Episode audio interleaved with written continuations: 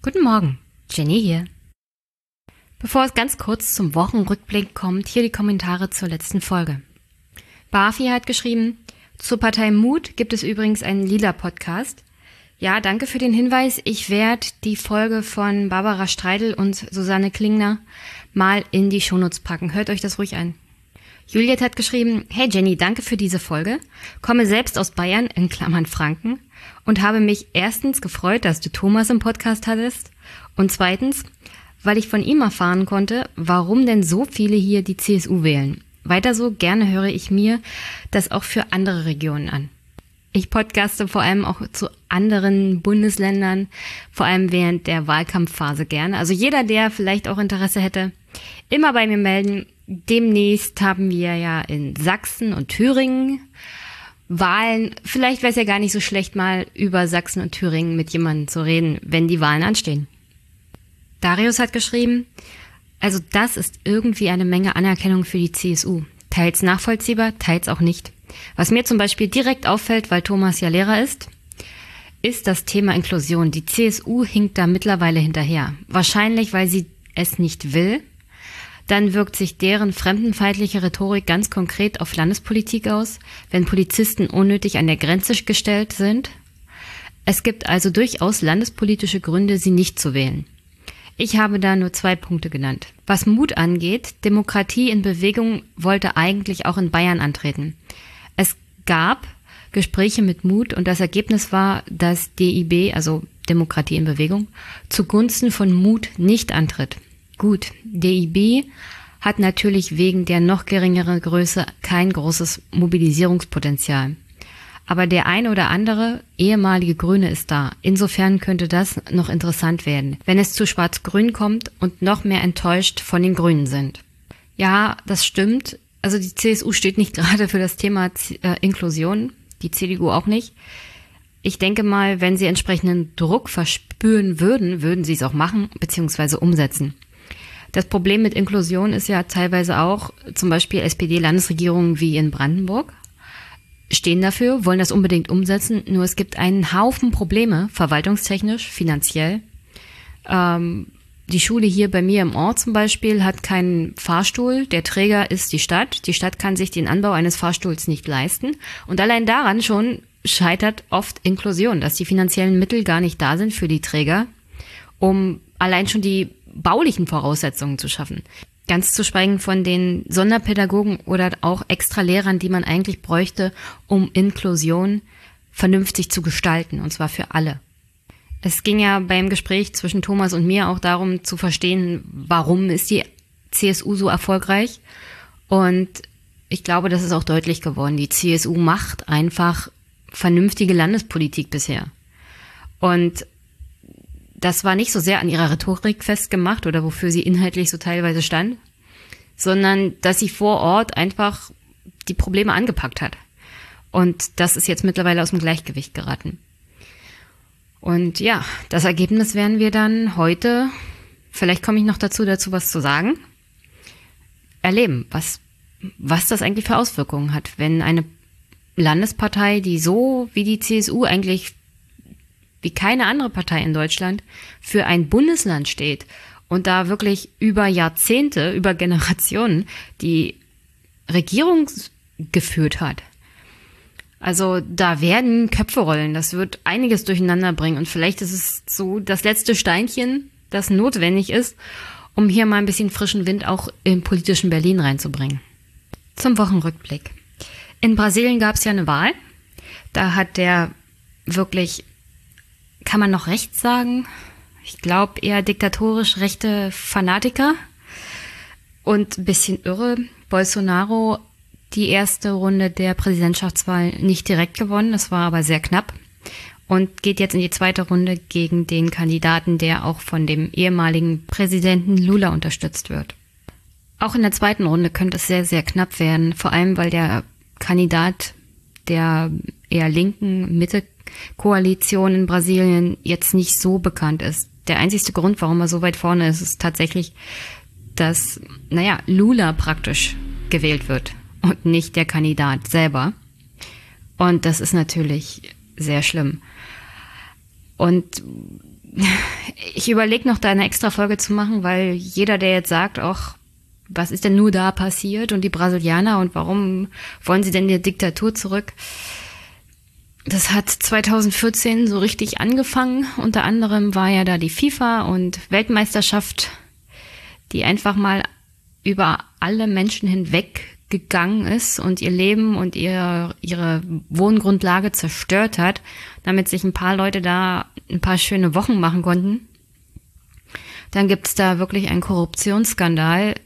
Das ist fernab von Gut und Böse, das können wir uns gar nicht vorstellen. neunzig Prozent der politischen Elite sind da drin verwickelt. Der Einzige, der tatsächlich nicht bisher irgendwie angeklagt war oder gegen den kein Korruptionsverdacht ist, ist dieser Bolsonaro. Und der einzigste Grund, warum er nicht verwickelt ist, ist wahrscheinlich, weil keine Sau irgendwas mit ihm zu tun haben wollte, weil er so plemplem ist. Aber naja, das, es ist wie immer. Es ist nicht so, dass die Leute Wutbürger sind oder ich denke mal, ja, ein Stück Wut und Enttäuschung wird dabei sein. Die Demokratie hat diese Leute im Stich gelassen und das liegt hauptsächlich daran, dass die Politiker von allen politischen Ebenen und von allen politischen Parteien sich in Brasilien in irgendeiner Art und Weise selber die Taschen voll gemacht haben. Und das Ergebnis daraus ist, dass die Menschen kein Vertrauen mehr in diese Politiker und das politische System haben. Und das politische System in Brasilien ist halt eine Demokratie. Und wenn man kein Vertrauen mehr in die De- Demokratie hat, weil man keine Hoffnung hat, dass es irgendwie besser wird, dann ist das Ergebnis Bolsonaro. Und ja, ich, ich werde mal versuchen, dazu noch eine Folge zu machen, bevor die nächste Wahl ist, weil das ist, das ist wirklich erschreckend, was in Brasilien passiert ist. Und dagegen ist wirklich kein politisches System und keine Demokratie gefeit, dass die politische Elite dermaßen, also völlig neben der Spur agiert und völlig den Boden der Tatsachen verlässt und offensichtlich im Glauben ist, dass das keine Konsequenzen hat, ihr Handeln. Aber als Parlamentarier und als Vertreter der Bevölkerung und der Bürger, die einen wählen, hat man besonders moralische Verantwortung. Und da muss man sich auch entsprechend verhalten. Und also diese Mentalität ist, ist kein Wunder. Das, was in Brasilien passiert, ist wirklich kein Wunder. Und wo wir gerade über verrückte Irre sprechen und angehende Diktaturen, in Saudi-Arabien gibt es ja eine echte Diktatur. Eigentlich ist es ja eine Monarchie, aber eine absolute Monarchie. Und das Königshaus ist eine Diktatur, die offensichtlich nicht mehr davor zurückschreckt, ihre eigenen Kritiker im Ausland ermorden zu lassen. Der Journalist Khashoggi wurde in offensichtlich, es ist ja nur eine Vermutung, aber offenkundig hatte die saudi-arabische Botschaft bzw. das Konsulat in der Türkei betreten und ist seitdem nicht mehr gesehen worden. Es gibt die Vermutung, dass er im Konsulat ermordet wurde und seine Leiche zerstückelt und entfernt wurde. Die Türkei hat davon wohl entweder Video- oder Audioaufzeichnungen, ist noch nicht ganz so klar. Ich denke mal auch ganz stark, die Türkei hätte das unterm Deckel gehalten, wenn sie nicht gerade in so einer Art Hegemonialkonflikt mit Saudi-Arabien wäre. Lustig dabei vor allem ist, dass unser Außenminister Herr Maas gerade erst Friedenspfeife geraucht hat mit Saudi-Arabien und wir immer noch dabei sind, Saudi-Arabien mit Kriegswaffen zu unterstützen, damit sie im Jemen zum Beispiel die ganze Bevölkerung ausrotten können. Aber Herr Maas ist der beliebteste deutsche Minister, wie es so typisch ist für einen Außenminister. Ich halte ja nicht viel von der Regierung Trudeau, aber da hat sie wenigstens Haltung bewahrt. Ein bisschen Haltung würde auch Herrn Maaßen und unserer Bundesregierung in dem Fall gut zu Gesicht stehen. Über tote Journalisten und Journalistinnen in Osteuropa wundere ich mich zum Beispiel auch nicht mehr.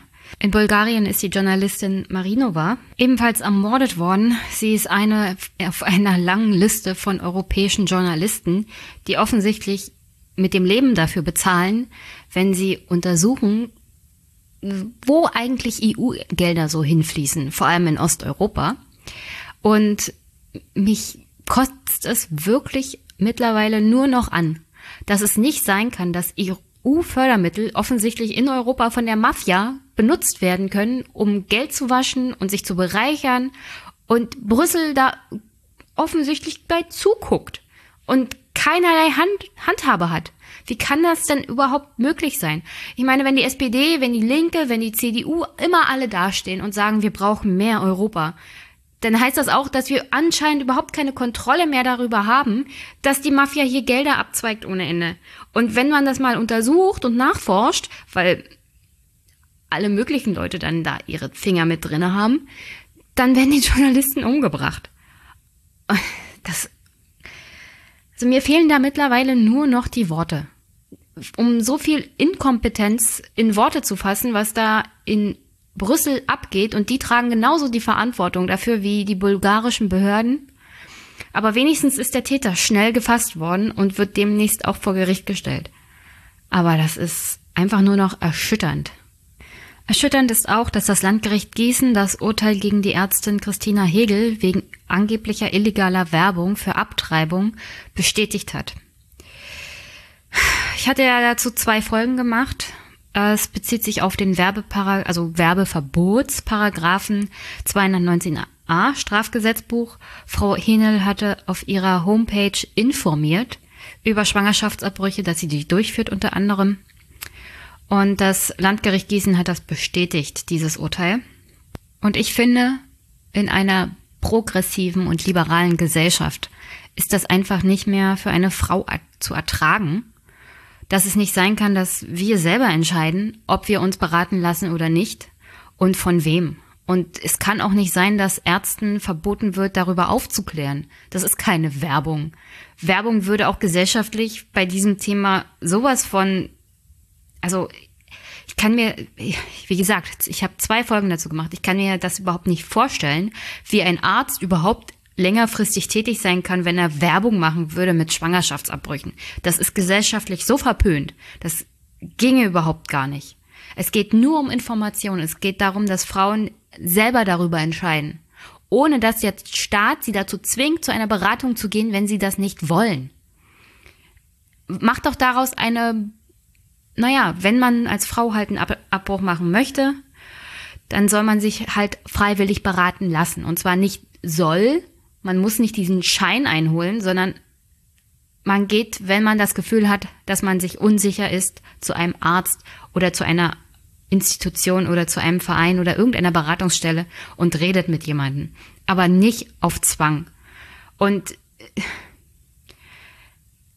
also das, das geht einfach gar nicht mehr im einundzwanzigsten. Jahrhundert. Zu sagen, also ihr dürft diese Blutuntersuchungen nicht machen und ihr müsst euch beraten lassen und der Staat entscheidet oder bestimmte gesellschaftliche Gruppen entscheiden, wenn eine Frau abtreiben darf und wann nicht. Das geht einfach nicht, Leute. Und ich bin mir ziemlich sicher, da kommt auch eine Diskussion darüber, also wird ja jetzt zum Beispiel auch angeführt, wenn äh, Frauen untersuchen lassen, bevor sie eine Abtreibung durchführen, ob das Kind in irgendeiner Art und Weise behindert sein könnte. Das gute Recht dazu steht jeder Frau zu, diese Untersuchung machen zu lassen und dann zu entscheiden, ob sie das Kind möchte oder nicht. Und das ist eine private Entscheidung und da hat sich keiner drüber einzumischen. Und ich weiß, da gibt es einige, die sind anderer Meinung, aber das ist halt die Entscheidung der Frau. Und da sehe ich jetzt auch überhaupt keinen Diskussionsrahmen mehr dazu, weil wir im einundzwanzigsten. Jahrhundert sind und jede Frau kann das für sich selbst entscheiden. Und wenn sie den Partner da mit einbinden will, dann kann sie das tun. Aber ich möchte darüber einfach nicht mehr diskutieren müssen, dass offensichtlich es in Ordnung ist, wenn homosexuelle Paare heiraten, weil wir eine so progressive und liberale Gesellschaft sind. Aber wehe, eine Frau entscheidet selber darüber, ob sie ein Kind kriegt oder nicht. Da müssen noch bestimmte Voraussetzungen erfüllt sein oder müssen bestimmte Sachen berücksichtigt werden. Nein, das ist einfach Feierabend. Darüber kann man nicht mehr diskutieren. Und deswegen, also ich hoffe, dass Frau Hänel da demnächst erreicht, dass der zweihundertneunzehn a gestrichen wird und dass es eine Reform des zweihundertachtzehn Strafgesetzbuch gibt. Und zwar in diese Richtung, dass es einfach nicht mehr sein kann, dass das strafbar ist, ohne Beratungsschein abtreiben zu lassen. So viel zu einer persönlichen Schmerzgrenze. Eine andere persönliche Schmerzgrenze ist auch in Berlin mit meiner Geduld, was die Koalition zwischen C D U und S P D angeht, erreicht. Denn, oh Wunder, oh Wunder, Herr Maaßen ist immer noch im Amt. Und die S P D ist immer noch in der Koalition mit der C D U C S U. Also, nicht mal zu reden von dem ganzen Dieseldesaster, das jetzt auch noch oben drauf kommt. Die Parteien haben es noch nicht mal geschafft, dass Herr Maaßen für die Zeit sein Amt ruhen lässt und seinen Stellvertreter, solange die Geschäfte führt, bis ein neuer Präsident des Bundesverfassungsschutzes gefunden ist. Nein, er hat offiziell dieses Amt noch inne. Und ich frage mich, what the hell is going on? Das kann ja, also es geht einfach nicht mehr. Das ist nicht mehr nachvollziehbar. Und es gibt einen guten Grund, warum das offensichtlich nicht so groß an die Glocke gehangen wird und schon gar nicht von der S P D oder von Herrn Kühnert. Ich habe zum Beispiel Annika Klose gefragt, am Wochenende, wisst ihr denn überhaupt, dass der noch im Amt ist? Das wussten die gar nicht. Offensichtlich werden auch die Jusos darüber nicht informiert, dass dieser Deal, den die S P D-Fraktion unter Andrea Nahles da ausgehandelt hat, überhaupt bis jetzt völlig ohne Konsequenzen geblieben ist. Ist also super S P D. Ganz wunderbar. Und dann muss man sich auch nicht wundern, wenn man mittlerweile bei fünfzehn Prozent steht in den Umfragen. Wenn jetzt Bundestagswahl wäre, käme die S P D auf fünfzehn Prozent. Und immer mal Wahlkämpfe dahingestellt, aber die Personalien sind ja bei der S P D nicht gegeben und auch inhaltlich sehe ich da jetzt keine große Hoffnung. Ich glaube nicht mal, dass sie die fünfzehn Prozent erreichen würden. Also, ja, demnächst, wenn hier nach der Bayern- und Hessenwahl Neuwahlen anstehen und so sieht's ja aus, kann ich mir jedenfalls nicht anders vorstellen, wie sie sich, also wie sich alle Parteien da irgendwie retten wollen, ohne Neuwahlen durchzuführen. Also die S P D ist definitiv jetzt schon Verlierer, sollte es zu Wahlen kommen. Apropos Wahlen.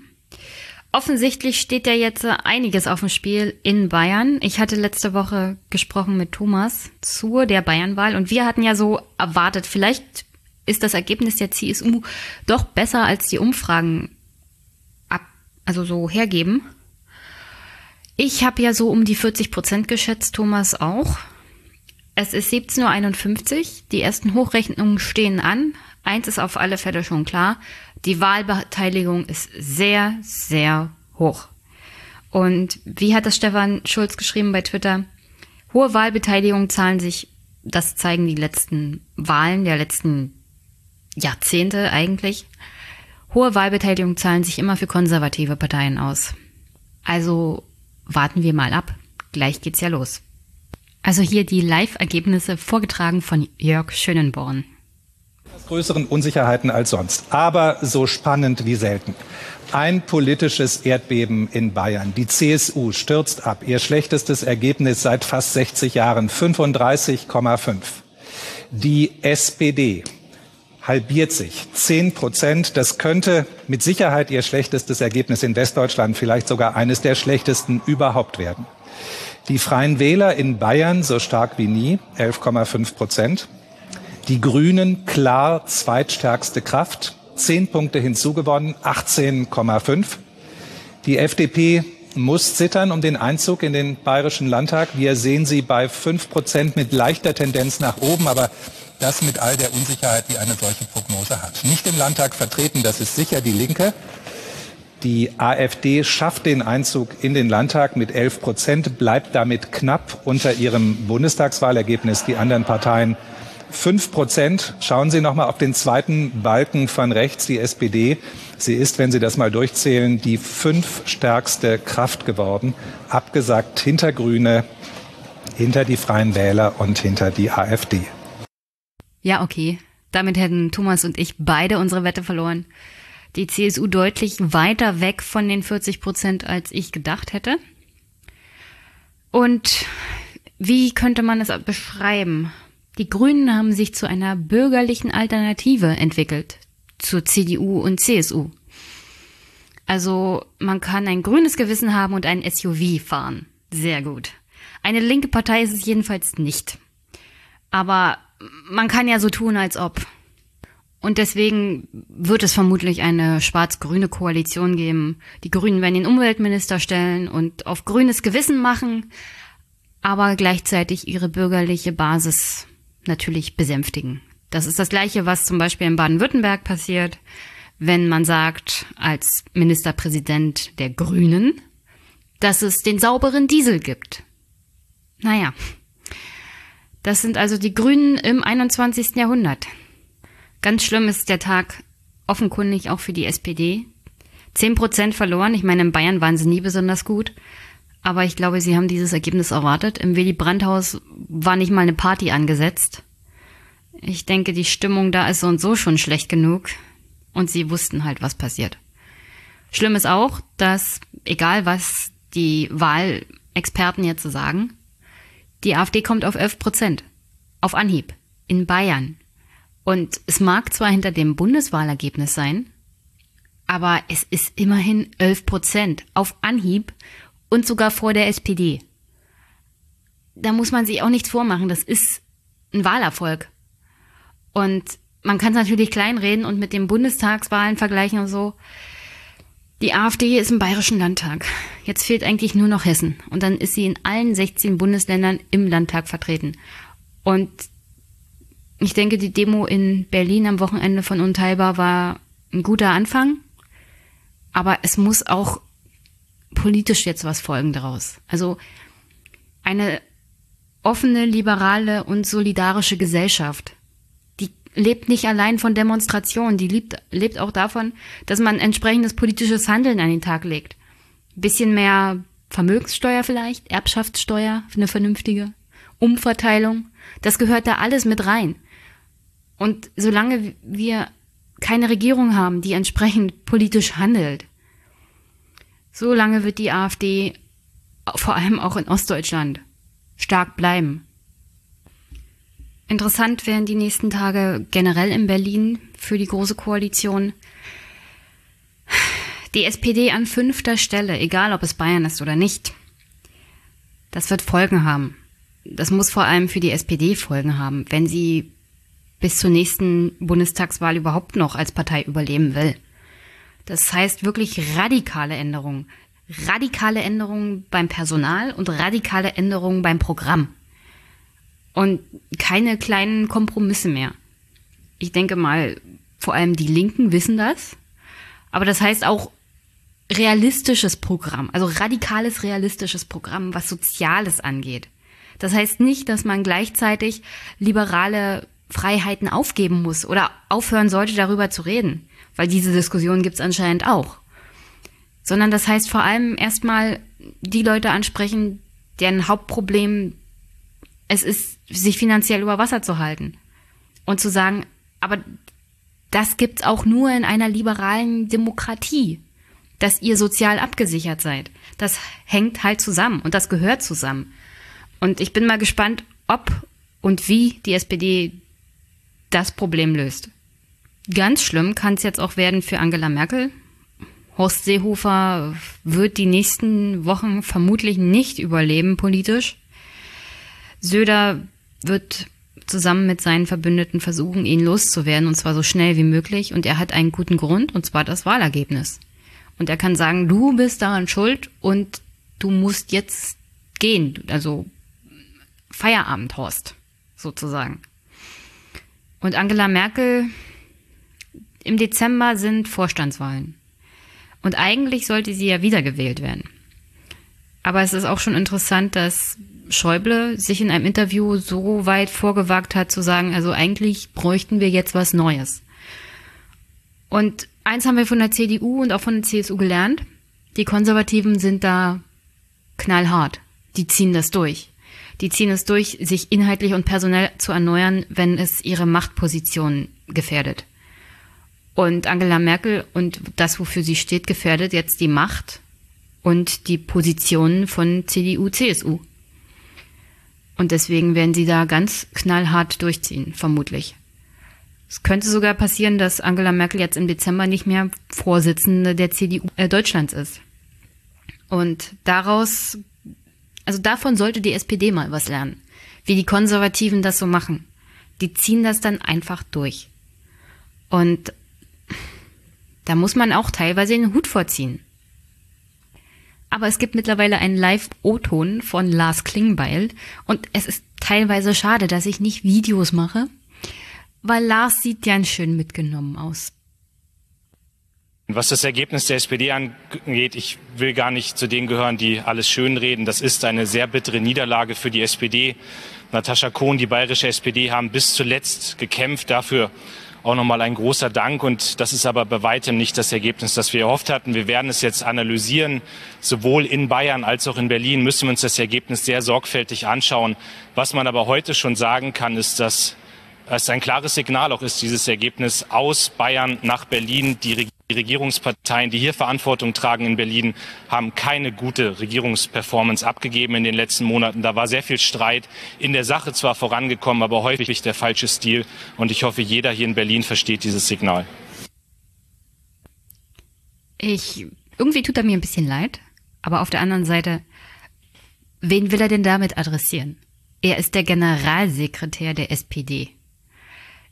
Er hat unter anderem mitgeholfen, dieses ganze Maßen-Theater mit zu initiieren, weil er von Angela Merkel ein Handeln verlangt hat, so dass seine Vorsitzende vorgeprescht ist und einen Deal, und das zweimal ausgehandelt hat, der zu nichts geführt hat, außer dass Herr Maaßen immer noch Präsident des Bundesverfassungsschutzes ist. Ja, irgendwann ist er es nicht mehr, aber momentan ist er es noch und damit ist das Ergebnis von S P D-Handeln gleich null.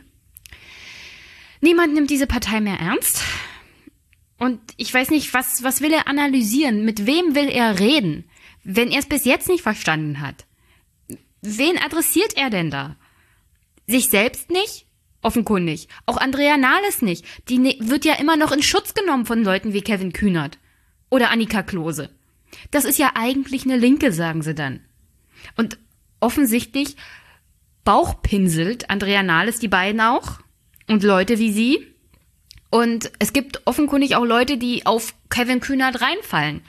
Weil er ja nach außen und auf Twitter immer so wirkt, als ob er der große Vorkämpfer für eine linke Politik in der S P D ist.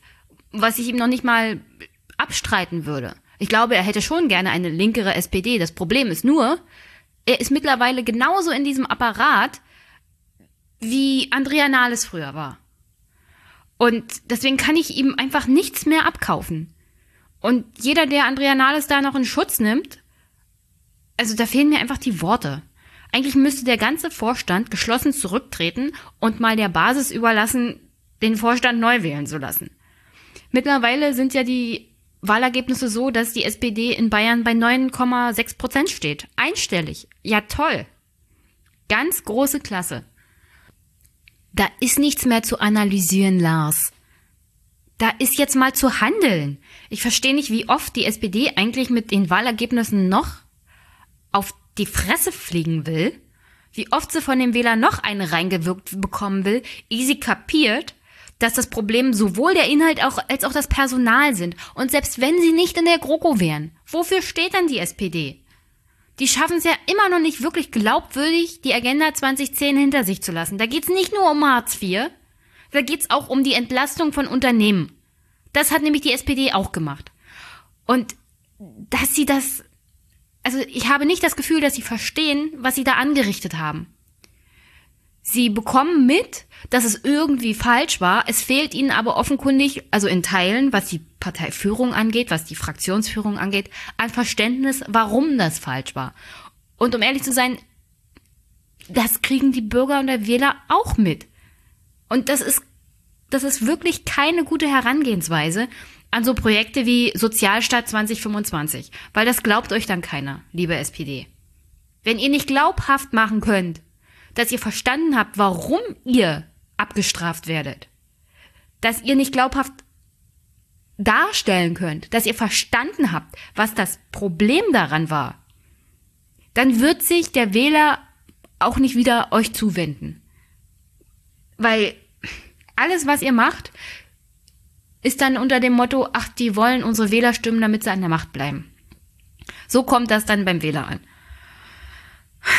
Und ich weiß nicht, mit wem Lars da reden will. Im Willy Brandt-Haus sicher mit keinem. Die haben es nämlich generell auch nicht verstanden.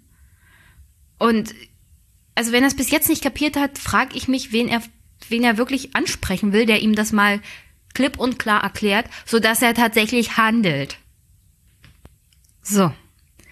Und bevor ich jetzt mit Lino endlich über die Hessenwahl rede, kommt hier noch ein Statement von Andrea.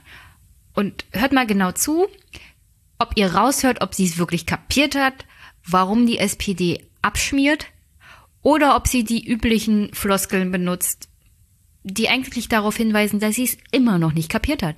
Ein sehr schlechtes Ergebnis für die S P D. Das ist auch ein sehr schlechtes Ergebnis für alle Volksparteien insgesamt. Ich möchte den Grünen sagen, Glückwunsch für das Ergebnis. Sie haben es äh, wirklich geschafft, hier heute eindeutige Wahlsieger zu sein.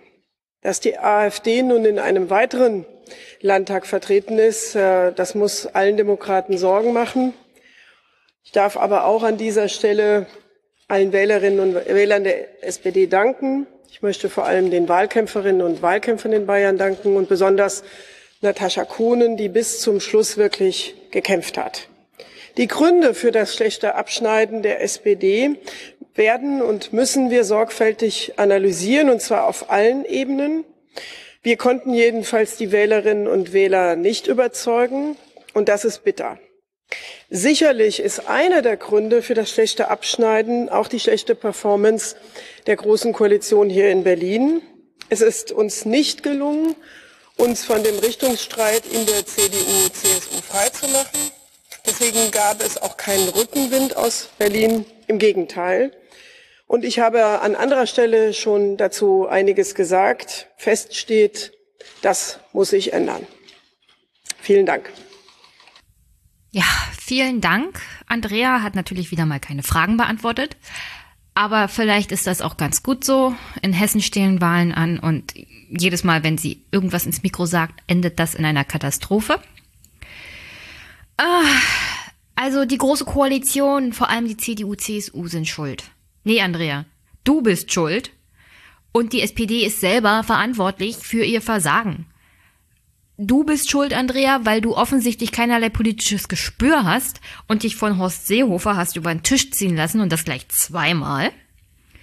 Und du bist schuld, weil du es nicht schaffst, die S P D inhaltlich auf einen Kurs zu bringen, der auch nur annehmen, annähernd wählbar ist. Also, da, da sagt sie, es ist ein schlechter Tag für Volksparteien. Die S P D ist keine Volkspartei mehr. Also, es gibt ja so Definitionen von Volksparteien. Und eine davon ist zum Beispiel, dass alles unter dreißig Prozent schon gar nicht mehr den Anspruch haben darf, Volkspartei zu sein. Die S P D ist keine Volkspartei mehr. Die steht mittlerweile bei fünfzehn Prozent, in Bayern bei neun.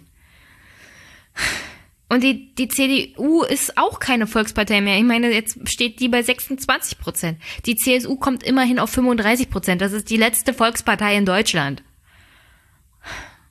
Es, also, mir fehlen einfach die Worte. Und ich verstehe nicht, warum mir überhaupt noch die Worte fehlen, weil es war ja absehbar, dass Andrea es nicht kapiert. Dass das Problem nicht die C D U C S U ist, sondern sie selber und ihre eigene Partei. Und jetzt geht's nicht mehr um S P D erneuern, weil das kann sie vergessen. Jetzt muss sie die Partei irgendwie retten. Und ich glaube nicht, dass Andrea Nahles und Kevin Kühnert die richtigen Personen dafür sind. Weil die alle im Willy-Brandt-Haus sitzen und sich gegenseitig bekriegen mit der, mit dem rechten Flügel und den anderen Flügeln in der S P D und gar nicht die Zeit haben, mal darüber nachzudenken, wie wirkt denn das nach außen? Und wer sind wir und was wollen wir? Und wer ist überhaupt noch die S P D? Also, nee, das, das geht einfach gar nicht mehr. Die, die Partei ist, wie hat's ein Twitterer geschrieben, klinisch tot? Mann, das tut mir, das tut mir auch wirklich leid, weil ich einige SPDler kenne, die sind wirklich mit Herzblut dabei. Und ich bin mir ziemlich sicher, die verstehen auch die Welt nicht mehr. Und die wissen gar nicht mehr, was sie überhaupt noch tun sollen. Und das ist, das ist wirklich schlecht für Deutschland, dieser Abend. Ganz schlecht. Zum Abschluss. Also ihr hört hier gleich im Anschluss mein Gespräch mit Lino von der S P D Hessen. Ich habe Lino getroffen beim letzten D L einundzwanzig Kongress, da ging es um die linke Erneuerung in der S P D.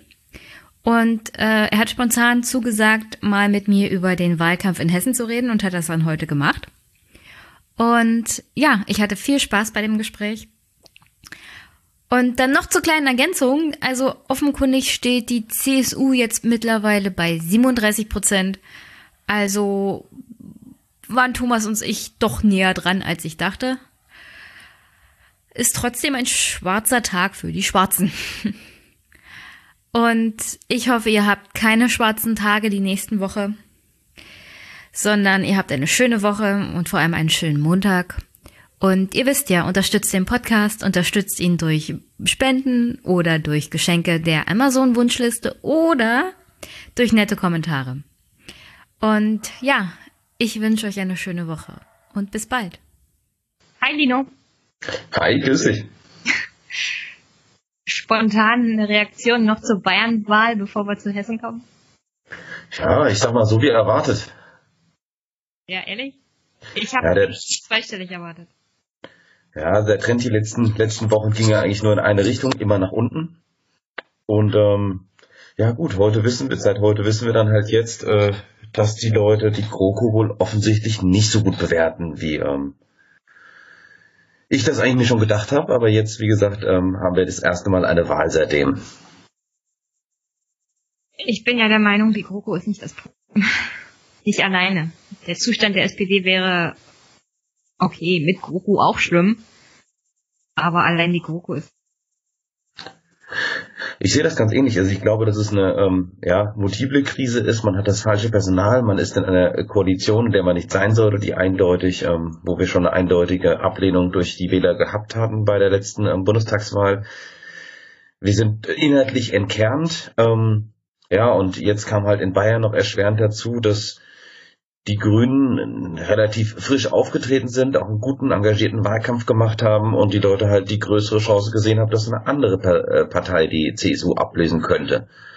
Ähm, ja, und damit äh, erklärt sich aus meiner Sicht dann auch der große Anstieg der Grünen. Viele davon, gehe ich davon aus, dass man das bald bei den Wählerwanderungen dann sehen wird, ähm, sind ehemalige S P D-Wähler, die jetzt zu den Grünen übergewechselt sind. Ja, ich denke aber, sehr viele davon sind auch Wähler. Weil die Grünen sind ja mittlerweile eher so eine Art konservative Partei, bürgerliche Partei. Also ich sehe die Grünen halt nicht als linke Partei und nicht als wirkliche Konkurrenz, außer bei dem Öko-Thema, also Ökologie, Umweltschutz. Da gibt es ja keine große Konkurrenz für die Grünen in Deutschland. Also ich sehe da keine Partei, die sich groß hervortut. Ähm, und sonst ist das eher eine Partei seit... naja, seit so fünf Jahren, fünfzehn Jahren, naja, die eher das bürgerliche Lager anspricht und nicht wirklich, ich glaube, viele, also in Bayern ist noch ein bisschen anders, die A f D-Wähler sind wahrscheinlich auch hauptsächlich C S U. Ähm, wobei man da dazu sagen, wie, wie interpretiert, was interpretiert, interpretiert, interpretiert man denn als links? Ähm, es gibt auf der einen Seite... Partei, die äh? wirkliches Interesse an einer Steuerreform und Umverteilung hat und die Grünen scheinen mir nicht so eine Partei zu sein. Das ist jetzt, sage ich mal, ähm, also erstmal, das haben sie alles in ihrem Parteiprogramm noch drin, während wir solche Sachen schon in großen Teilen rausgeschmissen haben. Ähm, aber dazu kommt, ähm, es gibt eben noch, sage ich mal, diese andere ähm, ja, äh, Polarität, eben ob man eher eine autoritär ausgerichtete Partei ist mit, sage ich mal, ähm, konservativen Rollenbildern oder ob man, ich sag mal, libertär ähm, in die Richtung von ähm, Freiheitsrechten, ähm, ja, und bürgerlichen Rechten und so weiter in diese Richtung geht, ähm, da sind die Grünen ganz eindeutig als da, äh, auf der auf der Linie, was man als links bezeichnet und ähm, ja, haben da auch meistens, sage ich mal, eine klarere Haltung, als es die S P D hat. Für einen Teil der S P D-Wähler ist das ein wichtiges Thema, sind das sehr, sehr wichtige Themen.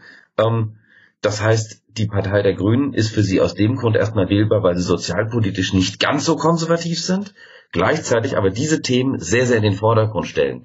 Das heißt, für diese Leute ist es keine große, ähm, ja, es ist kein kein großes Problem, von der S P D zu den Grünen zu wechseln. Ähm, das sind die Themen, die für einen Teil der S P D-Wählerschaft ähm, im Vordergrund stehen und ähm, die decken die Grünen eben auch ab. Auf der einen Seite, wie gesagt, sozialpolitisch nicht ganz so brutal wie die C D U und ähnliche und ähm, ja, in diesen gesellschaftspolitischen Fragen ganz klar ähm, links. Und ähm, deswegen stehen sie für, sind sie für einen bestimmten Anteil der S P D-Wähler ähm, attraktiv. Und ähm, ja, das ist äh, die S P D ist eben sehr ja, diffus.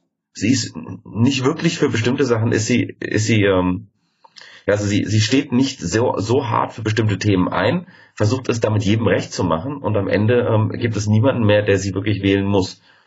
Ähm, Was ich noch recht interessant finde, das sollte man auch im Kontext mit der AfD sehen, ähm, dass ähm, die AfD jetzt auch deutlich unter dem Bundestrend in Bayern geblieben ist.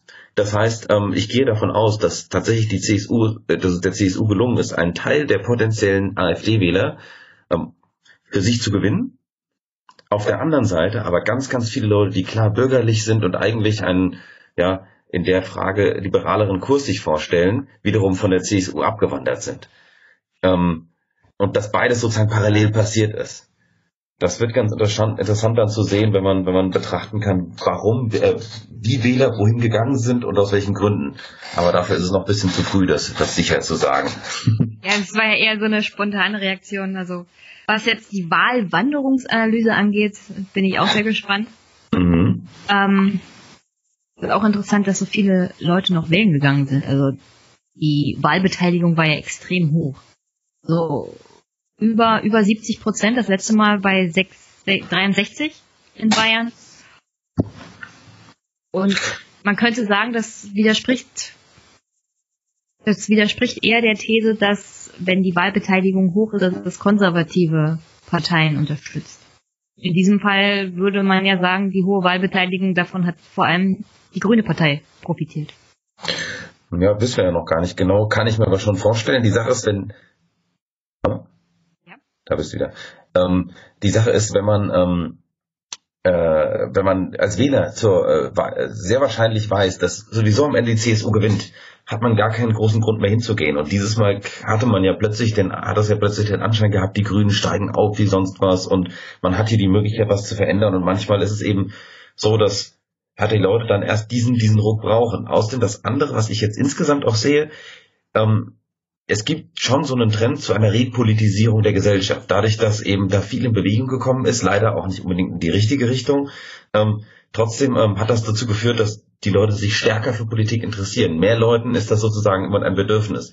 Wir haben ja hier gerade in Hessen auch Wahl und ähm, tatsächlich kommen mehr Leute, sonst ist es so, man nimmt einen Flyer oder stellt eine Frage, das war's, aber tatsächlich viele Leute haben das Bedürfnis, sich mit einem über Politik auszutauschen und wollen dann sozusagen die Meinung von, von uns zu bestimmten Fragen hören.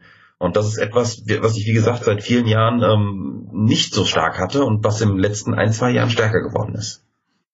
Gute Überleitung? Ja. Weil heute Abend wollen wir ja eigentlich über die nächste Landtagswahl reden und die ist ja in Hessen.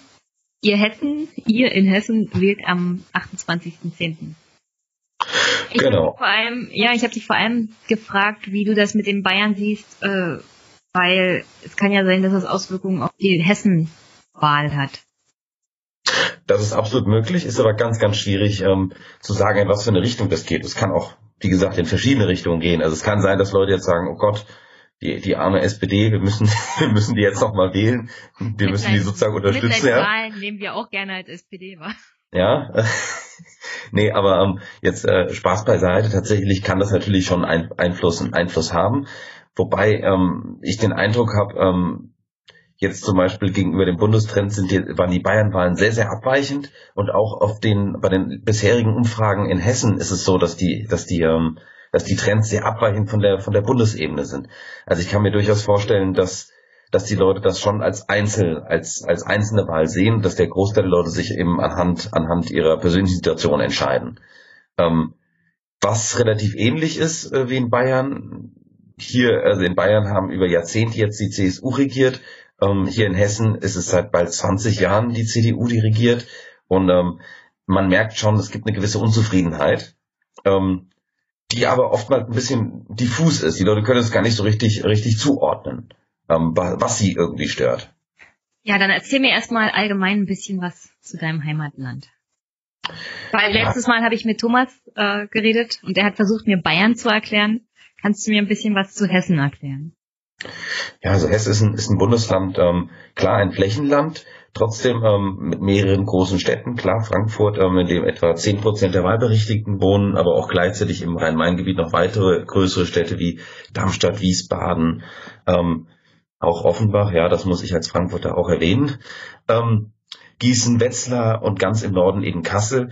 Und ähm, deswegen auch ein relativ vielfältiges Land. Zum Beispiel sind die sind die Themen, ähm, die jetzt, sage ich mal, einen typischen Frankfurter Wähler betreffen, ganz andere als, sage ich jetzt mal, im Vogelsberg, ähm, was jetzt einer der ländlichen Kreise ist.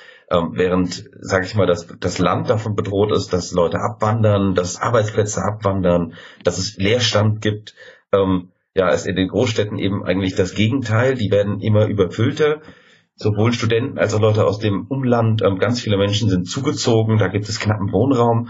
Das heißt, es gibt schon überall gewissen Druck, Problemdruck, aber eben schon sehr unterschiedlich. Auch die Lebensrealitäten sind damit ganz, ganz unterschiedlich von Stadt auf, auf aufs Land. Ähm, während man, wie gesagt, ähm, in den äh, in den Städten dann ähm, hat auch andere Themen wie zum Beispiel Kinderbetreuung hat, ja, es ist dann halt dort eher, dass man überhaupt eine Art von Schule noch im Ort halten kann. Ähm, das ist vielleicht so etwas ganz, ganz allgemein. Ähm, man kann sagen, so der Süden ist sehr, sehr großstädtisch geprägt und im den gesamten restlichen Teil ist eigentlich bis auf Kassel sind eher, eher kleine Mittelstädte und ähm, dörfliche Prägung. Okay. Ich... Ich kann mich noch erinnern, dass ich das letzte Mal, als die Hessenwahl auf meinem Bildschirm aufgetaucht ist in Brandenburg, das war zweitausendacht bei der Ypsilanti-Wahl sozusagen, als Frau Andrea Ypsilanti gescheitert ist. Mhm. Und das, das hat so einen eher negativen, bleibenden Eindruck hinterlassen. Danach kam ja, wie gesagt... hast du ja erwähnt, auch weiterhin C D U, erst unter Koch und dann unter Bouffier. Äh, ich glaube, du bist zweitausendsechs in die S P D eingetreten, wa? Ja, das stimmt. Also so ähm, eigentlich noch als als Ypsilanti noch am Kommen war, ähm, als das äh, noch bevor dieser ganze ganze ähm, ja, Schlag da im Endeffekt kam. Ähm, und habe dann das damals mitbekommen. Ich habe das damals sehr ambivalent, ambivalent gesehen. Ich fand... die Sache, dass man vorher eine Koalition ausschließt und dann es doch nicht ganz ausschließt, das fand ich irgendwie nicht okay. Auf der anderen Seite fand ich die Reaktion der Medien damals schon sehr, sehr ex- extrem. Ähm, das heißt, es ging wirklich über über Wochen, über Monate, wurde auf die S P D geschimpft, wie wir unsere unsere, unsere Wähler verraten hätten und keine Ahnung. Das war schon wirklich kampagnenartig. Was ich mich auch noch gut daran erinnere, ist unser ehemaliger Wirtschafts- und... Äh, ich glaube, der war Superminister, Wirtschafts- und Finanzminister Clement hat kurz vor der Wahl dazu aufgerufen, nicht für ähm, Andrea Ypsilanti zu wählen. Ein Vorgang, der mir von einem ehemaligen Spitzenpolitiker innerhalb der S P D einzigartig ist. Also das ist eigentlich noch nie vorgekommen. Also sie hatte halt sehr, sehr starken Gegenwind, auch schon im Vorfeld. Es gab einen ähm, parteiinternen Widersacher auf der, auf der ähm, am rechten Parteiflügel, ähm, gegen den sie sich knapp durchgesetzt hat seinerzeit. Ähm, Und ähm, es waren vor allen Dingen dieser und einige seiner engsten Unterstützer, die am Ende dann ähm, der Regierung äh, nicht zugestimmt haben. Und ähm, was dann dazu geführt hat, dass die S P D keine Regierung bilden konnte mit äh, Unterstützung der Linkspartei, also gemeinsam mit den Grünen und dann eben mit den Stimmen der Linkspartei. Ähm, und was dann in Neuwahlen ähm, geendet ist. Und äh, absoluten Absturz der S P D. Genau. Was ich mich noch gut daran erinnern kann jetzt... Ähm, unter den damaligen ähm, vier Abweichlern, äh, drei arbeiten heute in, äh, sag ich mal, direkter Nähe zu äh, C D U und F D P. Ähm, ah. Also von daher, die sind auch ganz gut untergekommen. Also zumindest äh, muss man sich um die keine Sorgen machen. Nee, also über die Clement-Sache bin ich bei der Recherche hier für den Podcast auch gestoßen. Das war ja Wolfgang Clement, der frühere Wirtschafts- und Arbeits- und irgendwie genau. Superminister. Unter Gerhard Schröder. Der hatte damals, war er nicht mehr Minister, der hatte sich gegen Ypsilanti ausgesprochen, weil sie unter anderem in ihrem Wahlkampf sich ausgesprochen hat, also gegen neue Atom- und Kohlekraftwerke. Und Wolfgang Clement war zu diesem Zeitpunkt schon im Aufsichtsrat der R W E Kraftwerkstochter, R W E Power A G. Also er hatte ein ganz großes privates Interesse auch daran, dass eine Landesregierung unter S P D-Führung sich für neue Kohlekraftwerke zum Beispiel einsetzt. Und das Das war wieder genau. so typisch S P D, dass ich dachte, oh mein Gott. Es ist halt, ja, also muss ich wirklich sagen, also da hatten wir einen ganz großen Profi als ähm, Minister, und wenn er dann danach äh, direkt Lobbyist wird, gut, wir wissen ja heute, wo, ähm, wo ähm, sein damaliger Chef, der Schröder, heute arbeitet, oder ähm, äh, der anderen großen Partei, der Grünen, ähm, die damals mit uns der Koalition war, die, der ist auch Lobbyist, nur halt für ähm, Aserbaidschan. Also von daher, die sind auch ähm, auch an anderen Stellen heute tätig, um, äh, ja, sage ich mal, eher wirtschaftsorientiert. Ähm, man muss dazu sagen, es hat, man hat damals auch in Hessen den Kurs gefahren, ähm, sich zur Bundesspitze abzugrenzen, hatte eben äh, die Vorstellung, dass man eine sozialliberale Wende, also eine, Sozi- eine sozial-ökologische Wende hat, ähm, und äh, sich von dem neoliberalen äh, ja, Dogma, was damals die S P D in Berlin gefahren hat, ähm, trennt, dass man in andere Richtung geht. Ähm, Und ähm, das hat sehr vielen Leuten nicht gepasst. Also man brauchte nicht damit darauf hoffen, dass man dann von irgendeiner anderen Seite große Unterstützung erfährt, wenn man selbst in die Kritik gerät. Und ähm, ja, äh, das ist das ist sehr, sehr traurig, weil danach die S P D ist abgestürzt, hat damals ähm, Thorsten Schäfer-Gümbel als Spitzenkandidaten aufgestellt, und ähm, er hat äh, einige Prozent nochmal auf den letzten Metern rausholen können. Also es gab dann trotzdem ein bisschen besseres Ergebnis, als man es erwartet hatte. Ähm, trotzdem natürlich ein katastrophaler Absturz gegenüber davor. Ähm, für heutige Ergebnisse, so im Vergleich zu Bayern, wäre das immer noch ein Traumergebnis, was er damals eingefahren hat. Ja, alles, alles über einen Prozent ist ja jetzt ein Traumergebnis. Ah, so, es tut mir so leid für dich, es tut mir so leid. Ja, man muss dazu sagen, ich habe selbst in Bayern studiert, ähm, habe drei Jahre lang in Bamberg gewohnt, deswegen war ich dort auch in Wahlkämpfen, und das war zwar immer relativ schwieriges Terrain, aber ähm, das tut mir wirklich leid auch um die Genossen dort, weil viele von denen haben trotzdem ähm, sehr engagiert ähm, ja, gekämpft, und wenn man dann aber so, ja, so abgestraft wird natürlich, und vor allen Dingen für Dinge, die eigentlich nicht unbedingt die, die S P D in Hessen betreffen. Also ich meine, die S P D in Hessen hat seit den fünfziger Jahren nicht regiert. Die können nicht so viel falsch gemacht haben. Ähm, es, da sehe ich, da sehe ich es sehr, sehr schwierig. Ähm, allein den, die den Bayern, Bayern, die, die Bayern ja, S P D die, hat ja auch eher so sechzig Jahre Opposition auf dem Buckel. Ja, genau. Und deswegen, also eigentlich kann man das wenig als als Strafe der Wähler ähm, auf die auf die ähm, bayerische S P D beziehen, weil für was wollen sie sie abstrafen? Das, das ist Oppositionsarbeit hat sie an sich immer ganz ordentlich gemacht. Nur ähm, deswegen. Und halt nicht honoriert. Ja. Ich sehe, es ist schon eher, es ist schon eher eine Reaktion auf den Gesamtzustand der S P D auf Bundesebene und ähm, die Koalition. Und ich sag mal, gut, die Sache, die ähm, Causa. Ähm, Maßen oder jetzt zuletzt äh, die Diesel-Affäre, wo man jetzt sich noch als Sieger, als moralischer Sieger ähm, fühlt, nachdem die Gerichte einen dazu zwingen, ähm, ja, äh, im Dieselbereich ähm, Fahrverbote zu erteilen. Ähm, sowas wirkt natürlich auch auf Wähler. Ja, was auf Wähler auch ganz knorke wirkt, sind die Reaktionen bei Twitter von Ralf Stegner oder Thomas Oppermann. Soll ich mal kurz erzählen? Ja, gerne. Ralf Stegner meint also, die Nerven oder die Aushalteeinstellung ist mittlerweile ein bisschen weniger, was die Große Koalition angeht. Wobei ich der Meinung bin, was? Du hast noch Nerven, in, die, in der Großen Koalition zu bleiben? Okay, dir kann man also nicht mehr helfen. Und Thomas Oppermann ist der Meinung, die S P D hätte ja die Mitte preisgegeben und deswegen verliert sie jetzt als Volkspartei. Wer sagt das? Thomas Oppermann. Okay. Und es gibt Untersuchungen, die belegen, dass die S P D verliert, weil sie ihre ursprünglichen Wähler, alles was mit unterer Mittelschicht und Unterschicht zu tun hat, die hat sie preisgegeben. Deswegen verliert sie die Mitte der Gesellschaft, weil der S P D nie wirklich treu ergeben als Wähler. Die treu ergebenen Wähler hat sie hinten runterfallen lassen nach Agenda zwanzig zehn und Co. Und so leicht kriegt sie sie nicht wieder. Aber wenn die Analyse ist, ja, wir haben die Mitte preisgegeben, dann... dann tut's mir leid, dann ist da nicht mehr groß mit Analyse zu helfen. Das ist auch immer eine Frage, das ist, ist vielleicht, äh, wenn man selbst in einem anderen Milieu unterwegs ist oder sich selbst einem anderen Milieu zu, äh, zugehörig fühlt, begreift man vielleicht andere Teile der Gesellschaft als Mitte. Also ich, äh, verkla- ich äh, bezeichne eigentlich als Mitte der Gesellschaft Menschen, die äh, ganz normal in unserer Mitte leben. Das heißt für mich nicht, dass sie das mittlere oder durchschnittliche Einkommen haben. Das ist für mich Eigentlich äh, ist der, Mittel, der Mittelschichtsbegriff für mich ein etwas breiter gefasster. Ähm, das andere ist, du hast natürlich völlig recht, früher waren die treuesten Wähler der S P D, waren logisch die Arbeiter, auch vor allen Dingen die gewerkschaftlich Orientierten, die Arbeitslosen und dann, ich sag mal, Bildungsbürger, die vielleicht auf der einen Seite ein Herz haben, aber die eben auch, sage ich mal, für diese typischen Themen, über die wir schon gesprochen haben, oder auch beispielsweise für Umweltschutz, die für solche Themen eben auch, auch ein Herz hatten und bei der S P D gesagt haben, die bringt halt beides mit. Auf der einen Seite, sage ich mal, diesen sozialwirtschaftlichen Aspekt, auf der anderen Seite aber auch, dass sie sich für eine gesellschaftliche Erneuerung einsetzen. Ähm, ja, und die S P D steht für beides nicht mehr richtig.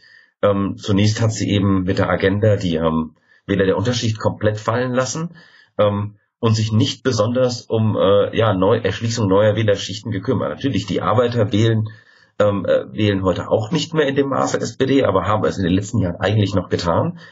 Sie nahmen an Gesamtzahl ab, aber statt das neue Dienstleistungsprekariat aktiv anzusprechen, hat man sich eigentlich immer wieder versucht, um dieselben Wähler zu konkurrieren wie die C D U, die F D P, die Grünen und eigentlich alle anderen Parteien. Und das, und das hat man dann auch noch schlechter gemacht als die anderen offensichtlich. Es hat nämlich nicht geklappt. Und, ähm, ja, mein, ja, Problem, also mein Problem ist damit einfach nur immer dieser Begriff Mitte, ohne zu sagen, was meint er denn eigentlich? Und also ich, also ich kann es halt nicht mehr nachvollziehen, wenn die S P D im Jahr zweitausendachtzehn genauso wie die C D U sagt, wir wollen die Mitte vertreten und keiner sagt, wer ist denn die Mitte? Wen wollen wir überhaupt ansprechen und mit welcher Politik? Und deswegen, damit kann ich gar nichts mehr anfangen. Und es Ich meine, wie viel Beratung braucht jemand wie Thomas Oppermann, damit ihm klar wird, dass das einfach nur noch Gelaber ist? Also wir wollen die Mitte ansprechen. Was, was heißt das denn, Thomas? Mein persönliches Ziel ist nicht, ähm, Menschen wie äh, Thomas Oppermann zu überzeugen. Mein persönliches Ziel ist es, dass die S P D anfängt, Wähler zu überzeugen. Und ähm, ich denke auf Leute, die ähm, ja jetzt seit Jahrzehnten ähm, daran beteiligt sind, dass die S P D einen Niedergang erfährt, ähm, die können wir getrost in Rente schicken. Bin ganz offen, ähm, man wird einen Wandel innerhalb der S P D nicht hinbekommen, indem man zwei Jahre lang jetzt schlaue Papiere schreibt. Wenn es darum geht, dass wir den Papier, dass wir äh, ja, Wahlkämpfe mit Papierkriegen gewinnen, dann wären wir bei hundert Prozent. Wir haben wirklich sehr, sehr gute, ähm, sehr, sehr schlaue Leute bei uns in der Partei, haben auch gute Inhalte im Prinzip. Wir haben die F E S, die jedes Jahr uns Expertisen macht, wie die Vermögensungleichheit ansteigt. Und am Ende steigen wir mit Leuten in den Wahlkampf, die sagen, ja, wir wollen keine Vermögensteuer. Also am Ende... Das wird nicht helfen. Wir müssen, um Glaubwürdigkeit zu erlangen, irgendwann auch an unser Personal ran. Ähm, gleichzeitig müssen wir eine inhaltliche Neuausrichtung machen, aber ich glaube nicht, dass jetzt zum Beispiel morgen Thomas Oppermann ähm, oder ähm, Olaf Scholz, der damals an der Ausarbeitung der Agenda zweitausendzehn beteiligt war, jetzt ähm, im Finanzministerium die Politik von Schäuble weiterführt. Ich glaube nicht, dass der sich vor die Fresse stellt und sagt, so, wir machen jetzt die Abwicklung der Agenda zweitausendzehn. Das, das, ich bin, ich bin ein Mensch, der, ähm, der Fantasie besitzt, aber dafür reicht's nicht. Abgesehen davon. Würde euch auch keiner abkaufen. Nee, nee. äh, mir tut's ja auch um Leute wie dich leid, die eher so in der Linken der S P D sind. Und ich weiß ganz genau, aber Thomas Oppermann ist halt jemand, der bekannt ist bei den Leuten da draußen, den Wählern. Und wenn er sowas schreibt, dann, dann sind die Leute, die du zum Beispiel ansprechen möchtest, gleich wieder weg. Naja, wir hatten hier in Frankfurt durchaus äh, jetzt auch gerade im letzten Jahr eine Wahl, eine Bürgermeisterwahl. Da haben wir einen, sage ich mal, klassisch linken ähm, Oberbürgermeister gehabt, der allerdings genauso zum Beispiel das Thema Mieten bei uns gebracht hat, der ähm, sich darum bemüht hat, damit nicht nur die Unterschicht, sondern tatsächlich auch bis in die Mitte der Gesellschaft reinzuwirken, aus dem einfachen Grund, die Leute wohnen alle in Wohnungen. Und wenn, wenn man, wenn eine Wohnung dann irgendwann, äh, ich sag mal, für sechzig Quadratmeter eintausendfünfhundert Euro kostet, ähm, ja, dann tritt, betrifft das genauso jemanden, der ähm, Angestellter in der Bank ist, wie das äh, jemanden, der gar kein Angestellter aktuell ist, trifft. Und äh, ja, ich glaube, bei der zweiten Wahl hatten wir hatten wir über siebzig Prozent. Von daher offensichtlich geht das durchaus. Es gibt auch durchaus Leute, auch noch in der S P D, die die richtige Politik vertreten. Ähm, ja, es gibt auch einige Leute jetzt bei der bei der nächsten Wahl in Hessen, die, äh, sage ich mal, die richtigen Sachen vertreten. Ähm, allerdings das hilft halt nicht, wenn wir immer gegen diesen Bundestrend ankämpfen müssen. Auf der Bundesebene ist die Zahl solcher, die dafür kämpfen, und ähm, vor allen Dingen ist es sehr, sehr selten, dass diese Leute sich durchsetzen. Und ja, leider nicht alle Leute wählen ähm, entsprechend der lokalen Voraussetzungen. Viele achten schlichtweg auf das, was die Parteispitze macht. Okay. Achten wir ein bisschen mehr auf Hessen. Ähm, mhm. Du bist eine S P D. Ja. Der Spitzenkandidat in Hessen ist Thorsten Schäfer-Gümbel. Wie läuft denn der Wahlkampf für Thorsten Schäfer-Gümbel momentan so? Also ganz überholt hat die S P D die C D U noch nicht. Aber für die Koalition aus Schwarz-Grün wird es jetzt ganz schön enge. Momentan würde es laut Umfragen nicht mehr reichen. Was ja. ist denn das Ziel des Wahlkampfes eigentlich? Wollt ihr Bouffier ersetzen? Wollt ihr ihn überholen? Wollt ihr, dass äh, die S P D stärker wird und dann in einer großen Koalition den Ministerpräsidenten stellt? Was ist eigentlich das Ziel in der Hessenwahl? Das Ziel ist tatsächlich, dass wir natürlich den Ministerpräsidenten stellen. Ähm, anders als jetzt zum Beispiel in Bayern gibt es dafür auch jetzt nicht, äh, ist es nicht komplett unrealistisch, dass man das hinbekommt. Die C D U überholen wäre zwar schön, aber das wird natürlich sehr, sehr schwierig. Da ist die C D U schlichtweg ein Stück weit noch vor uns, was sehr schwierig wird einzuholen. Ähm, Ziel wäre es tatsächlich, ähm, dass wir so stark werden, dass äh, die C D U eigentlich nicht drum, äh, nicht mehr ähm, so weiter regieren kann. Schwarz-Grün wird sehr wahrscheinlich nicht klappen. Das sagen eigentlich alle Umfragen, die man in den letzten Monaten so gesehen hat. Ähm, das heißt, es wären eben andere Varianten, die ähm, zur Möglichkeit stünden. Äh, wir haben dieses Mal äh, wahrscheinlich auch in einer gewissen Lehre aus ähm, Ja, den damaligen, äh, aus dem Jahr zweitausendacht, zweitausendneun, ähm, keine Koalition ausgeschlossen. Das bedeutet, ähm, es wäre sowohl möglich, dass man eine rot-grüne Koalition ähm, äh, als S P D anstreben würde, als auch andersherum eine ähm, Koalition mit F D P und Grünen zusammen. Und ähm, ja, was am Ende dabei rauskommt, es wird darauf ankommen, ob man genug Stimmen hat oder ob sozusagen Schwarz-Grün weitermachen kann. Wenn die weitermachen können, wird es schwierig, jenseits davon eine Koalition zu bilden. Das haben die Grünen auch schon klar gemacht. Um welche Themen geht es denn hauptsächlich, wenn du am Wahlstand stehst? Was bewegt die Leute am meisten? Also ich bin ja schon froh, wenn sie mir nicht auf irgendwelche Sachen wie Maß und so weiter ansprechen. Ähm, aber überraschend oft, also es kommt tatsächlich das Thema Wohnen, kommt wahnsinnig oft. Das ist natürlich klar. Ich bin dieses Mal sehr, sehr stark in Frankfurt wahlkampfmäßig eingebunden. Und ähm, das ist das Nummer eins Thema. Das ist das Nummer eins ähm, ja, Thema, was die Menschen umtreibt, wo die Leute auch Angst vor haben. Ähm, Ansonsten ganz häufig ist Bildung. Wenn ich jetzt mit ähm, beispielsweise mit mit Eltern, mit Müttern oder sowas spreche, dann habe ich ganz, ganz oft dieses Thema. Und ähm, da ist es halt tatsächlich so, das ist das wichtigste Landesthema überhaupt. Und ähm, ja, es ist zwar sehr traurig, wenn man lange Zeit nicht mehr regiert hat, aber man ist auch an nichts, was ähm, was schief geht, schuld. Und ähm, das heißt, es ist halt, ähm, man hat sehr, sehr wenig in Bildung über die letzten Jahre investiert, man hat viele Sachen liegen lassen und das stinkt den Leuten. Man ist ganz, bei ganz vielen Themen ist Hessen einfach ähm, ganz weit hinterher. Ich nehme mal ein Beispiel, so als als ein äh, Randthema mit der Inklusion. Ähm, Da hat man über Jahre gar nichts gemacht, hat keine Lehrer dafür ausgebildet und äh, plötzlich ähm, äh, sollte man dann ähm, ja äh, auch äh, Menschen mit gewissen Einschränkungen an anderen an anderen Schulen unterrichten. Hat dann die Schulen, die das bisher ähm, gemacht hat, denen hat man die Lehrer genommen, hat die dann verteilt und hat jetzt äh, statt, ähm, sage ich mal, einer guten Versorgung an einem Ort äh, ganz viel schlechte Versorgung an vielen Orten, was dann natürlich auch das Thema bei den Eltern sehr unbeliebt macht. Das ist ein typisches Beispiel von einer schlechten Politik. Ähm, ansonsten Infrastruktur ist auch noch ein Thema, was sehr, sehr häufig kommt. Also wir haben hier mehrere Bahnprojekte, die lange nicht vorangekommen sind. Viel Staus, das sind so Themen, die wir relativ häufig haben. Das Thema Inklusion, also wie du es beschreibst, kenne ich so genau so aus Brandenburg. Ähm, umgesetzt werden sollte es von der rot-roten Regierung. Das Problem war nur mangelnde Lehrer, mangelnde Ausstattung, mangelnde Inf- Infrastruktur. Hier in Karlau haben wir eine Schule.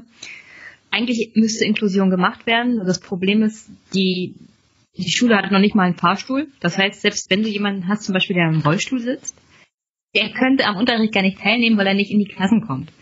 Und also das ist so ein Thema, das ist wirklich schlecht umgesetzt worden. Also gut gemeint, schlecht gemacht. Was dazu führt, dass sowohl die Lehrer als auch die Eltern von Inklusion gar nichts mehr hören wollen. Und das ist natürlich ein ganz schlechtes Zeichen. Vor allen Dingen von beiden Seiten. Also auch die Eltern von, von Kindern mit Inklusionsbedarf. Ähm, auch diese, auch diese Eltern sind so stinkig und sagen, ja, dann möchte ich doch lieber, dass mein Kind auf einer gesonderten Schule drauf ist. Hauptsache, es kann am Unterricht teilnehmen und ähm, es fällt nicht irgendwie die Hälfte des Unterrichts aus. Und, ähm, das ist auch nachvollziehbar, so schlecht wie das gemacht ist. Ja, aber das ist, es ist halt schlichtweg so, man hat in, man hat auch äh, die, die ähm, Zahl der Lehrer nicht erhöht, man ist ähm, äh, komplett geschockt davon, dass plötzlich so viele Schüler da sind, dabei ist es irgendwie äh, eigentlich äh, zu erwarten gewesen. Ähm, bei den Universitäten ist der, ist, äh, ist es halt auch äh, fast schon, fast schon lustig gewesen, weil äh, man hat äh, doppelte Abiturjahrgänge einige Jahre lang gehabt, hat aber nichts vorbereitet. Ähm, Man hat, ähm, die, es gibt keine Fallpauschalen, das heißt, wenn eine Uni mehr, mehr ähm, Studenten aufnimmt, bekommt sie nicht mehr Geld. Das bedeutet, dass natürlich das Geld pro, äh, aus, äh, pro, äh, pro ähm, Studenten immer geringer wird. Wie damit die, ähm, die äh, ja, Lehrqualität steigern, äh, sich, äh, sich steigern soll, ist undenkbar. Also das kann man sich eigentlich gar nicht vorstellen. Man hat sehr viel Geld, das ist allerdings auch schon seit vielen Jahren passiert, auch in, in ähm, ja, private ähm, Städten reingesteckt. Wir haben hier zum Beispiel eine große private ähm, Hochschule, die äh, Apps, die ähm, ja deren ähm, ja voriger Chef, äh, den haben sie irgendwann wegen Veruntreuung von äh, Staatsmitteln ähm, verurteilt. Also das Geld ist durchaus da, man hat das nur halt an die falschen Stellen investiert und nicht nach dem Bedarf verteilt. Wie das oft so ist mit Steuergeldern. Ja. Es ist, man sollte jetzt nicht sagen, dass der Staat irgendwie schlechter haushaltet als ähm, als die Unternehmen, also auch Unternehmen verschwenden eine ganze Menge Geld, sonst würden nicht so viele von denen pleite gehen. Aber ja, tatsächlich hier in Hessen hat man mit dem äh, mit dem Geld äh, der Steuerzahler ist man nicht ideal umgegangen. Vor allen Dingen hat man ja es nicht unbedingt bedarfsgerecht verteilt. Apropos schlecht umgehen mit Steuergeldern, da gab es doch so einen Finanzskandal bei euch. Hat das irgendwelche Auswirkungen? Ähm, welchen Finanzskandal? Der mit den Derivaten, in dem in die investiert wurde, wo ein paar Millionen jetzt äh, flöten gehen? Ja, das, das, das Problem an der Geschichte ist, dass ähm, also nicht nur die zuständigen äh, ja, C D U-Fachminister haben dieses Thema nicht richtig verstanden, die meisten Wähler ähm, können es leider auch nicht ganz so nachvollziehen, ähm, dass man sozusagen als, als, äh, als Staat Wetten auf bestimmte Dinge in die Zukunft abgibt und wenn man die verliert, dann das Geld des Steuerzahlers verloren geht. Ähm, Ja, es ist außerordentlich dumm, so etwas zu tun, aber ja, tatsächlich, das hat man hier gemacht. Man sieht es sowieso hier ähm, mit dem äh, ja, mit dem Umgang mit den Steuergeldern nicht ganz so ernst. Es gab, gab jetzt gerade erst vor ein paar ähm, vor ein paar Wochen äh, ist ein Prozess zu Ende gegangen, der seit, seit sehr vielen Jahren jetzt bereits am Laufen ist. Es gab in der Anfangszeit der C D U-Regierung ähm, einige Steuerfahnder in Frankfurt, die sehr aktiv waren, sehr erfolgreich waren und auch zu, zu genau hingeschaut haben. Ähm, Einige Zeit später hat man dann diese Leute ähm, für geisteskrank erklärt und ähm, eingesperrt und natürlich auch aus dem Beamtendienst entlassen. Jetzt ist dieses Verfahren ähm, gütlich beendet worden. Das heißt, man hat tatsächlich ähm, hat der hat der hat der Staat hat das Land Hessen zugegeben, dass äh, das wohl damals falsch war und ähm, hat eine Entschädigung äh, dort hinterlassen. Ist halt auch eine interessante Herangehensweise, wenn man ähm, die Steuerfahnder versucht für für irre zu erklären und ähm, ja, die Steuersünder hingegen davonkommen lässt. Finde ich übrigens als Beamtin so generell ganz geil, wie der Staat mit seinen Beamten umgeht und nicht der Staat an sich, sondern eine Regierung. Die Bayern machen es natürlich cleverer, die stellen gleich weniger Steuerfahnder ein, sodass nicht so viele Leute so genau hingucken können. Man kann natürlich seine Steuerfahnder auch für irre erklären und dann hat man irgendwann keine mehr. Das ist natürlich auch ein Standortvorteil. Ich finde das gruselig, weil äh, bei uns hier in Brandenburg war das auch Thema. Weil es ist, man geht so einfach nicht mit Beamten um. Und ich frage mich, gibt es dann da irgendjemanden von der C D U-Regierung, der dafür bestraft worden ist? Nein. Das ist Antwort ist kurz. Ist irgendjemand bestraft worden, weil er illegalerweise diese Leute für irre erklärt hat? Nein. Oh Gott. Ähm, der Grund, warum es damals überhaupt bekannt wurde, ist, weil ähm, ja sich äh, sich im Endeffekt äh, die Verwandten dann irgendwann von denen an die Presse ge- gewandt haben und dann natürlich die Opposition, damals glaube ich auch die S P D, darauf aufmerksam geworden ist und dann äh, das Thema im Landtag äh, auf die Tagesordnung gesetzt hat. Ansonsten säßen diese Leute wahrscheinlich bis heute dort. Das ist ja sehr, sehr traurig, aber wie gesagt, das gehört halt auch dazu. Ähm, jetzt das auch ein aktuelles Beispiel. Nach der Übernahme der Regierung in N R W hat man ähm, den dortigen, ähm, war das war das Wuppertal, wo diese, diese äh, so ein Team aus Steuerfahndern, die so unheimlich erfolgreich waren, die Steuer-C Ds aufgekauft haben, denen hat man im Endeffekt die Rückendeckung ähm, ja entzogen. Und damit sind die ähm, allesamt abgewandert, sind teilweise in die private Wirtschaft, teilweise haben sie sich selbstständig gemacht. Auf jeden Fall sind sie sofort aus dem Staatsdienst geflohen, weil eben klar war, eine Regierung unter C D U-Leitung, ähm, ja, mit denen wird es, da wird es ungemütlich, da werden wir unseren Job nicht mehr so machen können wie bisher. Du musst ja Angst haben, dass du irgendwo in ein Archiv versetzt wirst. Das kann man ja alles mit Beamten machen. Und äh, Steuerfahnder sind eine ganz besondere Art von Steuerfachmännern. Die wissen wirklich, wo man ansetzen muss, was auch Bilanzen et cetera angeht. Mhm. Und wenn sie dann in die freie Wirtschaft gehen, da ge- werden sie mit Handkuss genommen, weil sie die Schlupflöcher auch kennen, die sie vorher eigentlich aufgedeckt haben. Ähm... Du bezahlst auch viel Geld, um diese Leute auszubilden. Also allein meine Ausbildung hat fünfundzwanzigtausend Euro gekostet. Mhm. Steuerfahnder, da kannst du nochmal so viel drauflegen. Aber das sind die absolut wert. Also das holen die beim ersten Fall rein. Und also das kann nicht ein Standortfaktor sein, für eine, für eine Landesregierung oder für ein Land wenig Steuerfahnder zu haben oder sie schlecht zu behandeln. Und dass die C D U das macht, die ja immer groß tönt, dass sie verantwortungsvoll mit Steuergeldern umgeht. Ja, also vor allen Dingen, wenn man sich äh, Wirtschaftskompetenz auf die Fahnen schreibt, weil für mich ist Steuerhinterziehung ganz klar, ist eine Wettbewerbsverzerrung, weil in dem Fall, in dem, in dem, äh, in dem Moment, wo einer meiner Wettbewerber weniger Steuern zahlen muss als ich, ich kenne das selbst, ich bin Personalberater, bin selbstständig. Ähm, die ganz großen Beratungen haben natürlich Holdinggesellschaften, haben natürlich viel bessere Möglichkeiten, ihre Gewinne, äh, sage ich mal, legal zu schmälern. Ich habe diese Möglichkeiten nicht und damit habe ich natürlich eine andere, andere ähm, ja, Belastung, als das meine Wettbewerber haben. Ähm, und ähm, ja, deswegen so, äh, auch wenn ich dann immer höre, die C D U wäre so furchtbar wirtschaftsfreundlich. Also ich muss sagen, ich habe bisher von Landesseite her praktisch keinerlei Unterstützung gehabt als, als Gründer ähm, in den letzten drei Jahren. Von daher, ähm, jetzt im Moment bin ich auch gerade dabei, dass ich eine zweite Gesellschaft am Gründen bin und ich warte seit, ich glaube, drei Monaten darauf, dass sich da in dieser Hinsicht was bewegt. Ähm, also die Verwaltung ist nicht besonders effizient in Hessen und ähm, wundert auch nicht, wenn man ähm, die, ja, wenn man im Endeffekt äh, kein Geld da reinsteckt, sich nicht darum bemüht, auch nicht in die Digitalisierung davon ernsthaft ähm, investiert.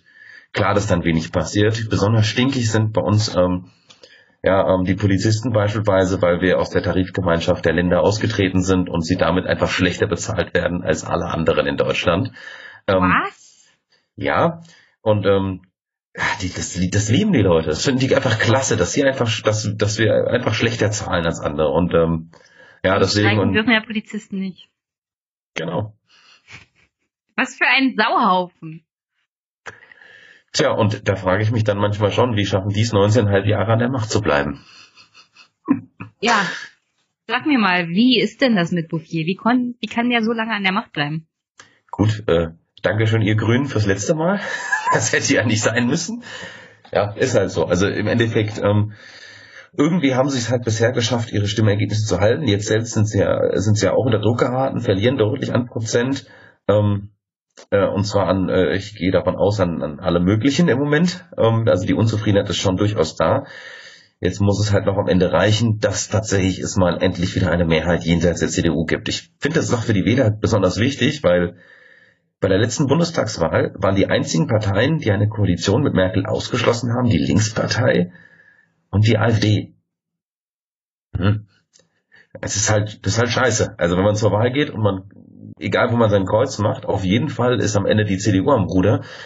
Das ist nicht gut für die ähm, für die Demokratie. Deswegen ähm, ja, hoffe ich halt, dass es hier zu einem Wechsel ge- ge- kommt und dass ähm, es im Endeffekt endlich mal eine andere Regierung gibt. Ich selbst kenne ja fast keine andere mehr. Ich bin einunddreißig und warte jetzt schon seit zwanzig Jahren darauf. ich ich kenne auch andere Regierungen. Jedenfalls auf Bundesebene. Auf Landesebene hat hier seit Jahrzehnten die S P D das Sagen. Ähm... Aber mein Bruder ist zweitausendvier geboren. Der kennt nur Merkel. Der weiß gar nicht, dass S P D auch mal Kanzler gestellt hat. Ja, ähm, also wenn wir mal einen Kanzler stellen, aus Bayern wird er wohl nicht kommen. Das ist doch schon mal was. Also wenn du jemanden in Brandenburg fragen würdest, wir würden niemals jemanden von der C S U wählen. Schon mal aus Prinzip. Die Preußen sind da ein bisschen stringent, wir haben was gegen Bayern.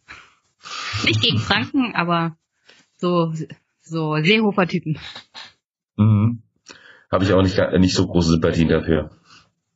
Wie würde es denn aussehen, könnte, könnte die S P D in Hessen mit den Grünen zusammenarbeiten? Ich meine, die haben ja jetzt wirklich jahrelang gut und still und leise mit Bouffier zusammengearbeitet.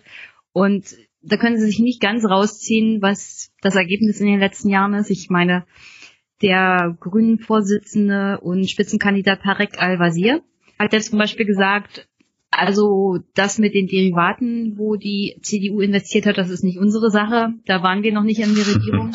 Aber dafür hat, trägt er auch die Verantwortung, weil er also, ist in der Regierung. Also ob die, ob die Grünen, also Tarek Al-Wazir wurde für, bis vor einigen Jahren von der C D U tatsächlich noch, ähm, weil, er Migra- weil er einen Migrationshintergrund hat, äh, beschimpft.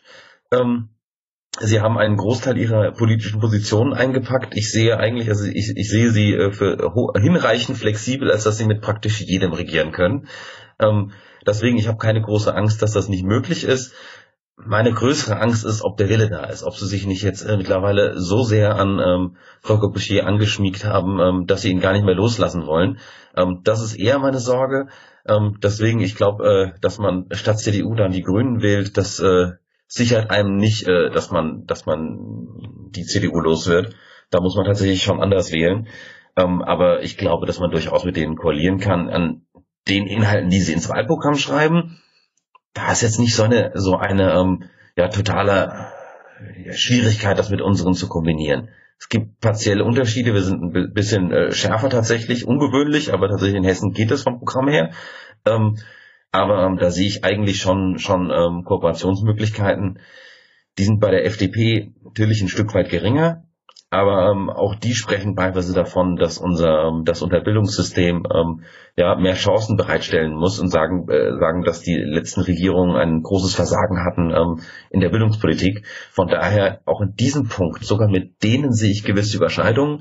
Ähm, bei der Linkspartei ehrlich gesagt sehe ich eigentlich fast keinen Punkt, der sich eigentlich mit unserem Programm widerspricht. Solche Themen wie, dass man aus der NATO austritt, haben wir hier in äh, Hessen nicht. Das ist, liegt nicht in der, Länd- in der Länderverantwortung. Ähm, Von daher, da sehe ich eigentlich ähm, keine Schwierigkeit, ähm, dass man mit, da, mit in Koalitionsverhandlungen eingehen könnte. So, noch ein unangenehmes Thema, die AfD. Der Landes-, oh Gott, der Bundesvorsitzende Gauland kommt ja eigentlich aus Hessen, war da mal Chef der Staatskanzlei. Und irgendwie versucht die AfD in Hessen, glaube ich, das auch für sich auszuspielen, was der C D U natürlich Probleme bereitet, weil er war Chef der C D U-Staatskanzlei. Wie siehst du das? Also welche Chancen hat die AfD in Hessen? Mal abgesehen davon, dass es definitiv in den Landtag kommen werden. Ähm, wie machen die eigentlich so Wahlkampf und mit wem? Was sind denn das für Leute? Also ich kann ganz offen sein, ich sehe diese Leute praktisch nicht. Ähm, Sie haben auch nicht besonders viele Mitglieder. Ähm, man muss auch dazu sagen, Frankfurt hat äh, ja äh, etwa die Hälfte der Bevölkerung hat einen Migrationshintergrund. Ähm, von daher, ähm, ja, als AfD fühlt man sich halt in vielen Regionen, hat man einfach auch Probleme mit Sicherheit Wahlkampf zu machen, weil einfach keine große Zustimmung da ist. Ähm, das sieht in manchen anderen Regionen von Hessen anders aus. Also in Frankfurt haben sie meistens unterdurchschnittlich ähm, viele Stimmen. Trotzdem, äh, ja, Ist, ist natürlich eine sehr, sehr traurige Sache, dass wir uns mit solchen Leuten mittlerweile wieder auseinandersetzen müssen. Ähm, sie versuchen sehr stark, die unzufriedenen Leute abzufangen. Das heißt, man muss tatsächlich die Lebenssituation dieser Menschen verbessern. Wer beispielsweise sich darüber beschwert, dass er keine Wohnung in Hessen findet, dem muss Abhilfe geschaffen werden, weil die Leute beschweren sich zu Recht in diesem, in diesem Falle und dann muss man ihnen dafür Antworten geben. Ähm, Wie gesagt, vor Ort mit ihnen auseinandersetzen kommt eigentlich nicht vor, weil sie machen praktisch keinen Wahlkampf. Sie hoffen darauf, dass die, ähm, ja, in, in, dass, sag ich mal, die Enttäuschten von sich aus zu ihnen kommen, ohne dass sie etwas dafür tun. Ähm, sowieso ist im Wahlkampf präsent.